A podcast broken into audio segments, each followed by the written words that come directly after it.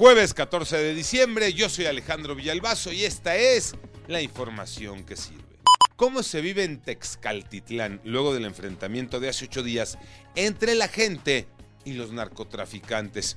Hoy hemos perdido la batalla, la gente tiene miedo, en las escuelas no hay clases, los productores, los agricultores lo han dejado todo, están huyendo para no poner en riesgo su vida, no pueden pensar en regresar a la normalidad, porque simplemente ahí la normalidad no existe. Por lo pronto, hay veinte personas no localizadas, aunque las autoridades digan que ellos no tienen denuncias. Sonia Vilchis.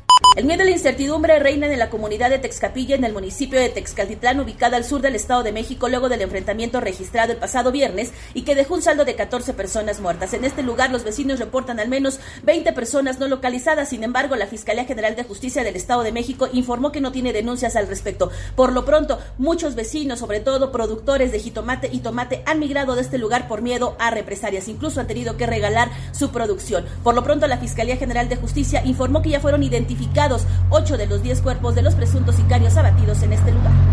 ¿Y qué ha pasado con el hombre que golpeó a una persona, un abuelito en Querétaro? Ya se sabe a uno quién es, Iñaki Manero. Gracias, Alex. Hasta ahora son los ciudadanos los que han tratado de identificar a este golpeador. Y todo porque la Fiscalía de Querétaro asegura que ellos no tienen ninguna denuncia sobre esta agresión. Es más, el fiscal Alejandro Echeverría Cornejo dice que han buscado a este adulto mayor golpeado, pero no han tenido éxito para encontrarlo. Vamos a Querétaro con mi compañera Diana González. Recientemente en redes sociales fuimos testigos de un video en donde se ve a un sujeto golpear a una persona de la tercera edad. Esto sucedió en la delegación Felipe Carrillo Puerto, en el municipio de Querétaro. Según las autoridades, no hay ninguna denuncia interpuesta y hasta el momento no se sabe la identidad de la persona agredida ni del agresor. Llegó la hora. Hoy el primero de los partidos de la final del fútbol mexicano. Esperemos que den un buen juego. América y Tigres. Tocayo Cervantes.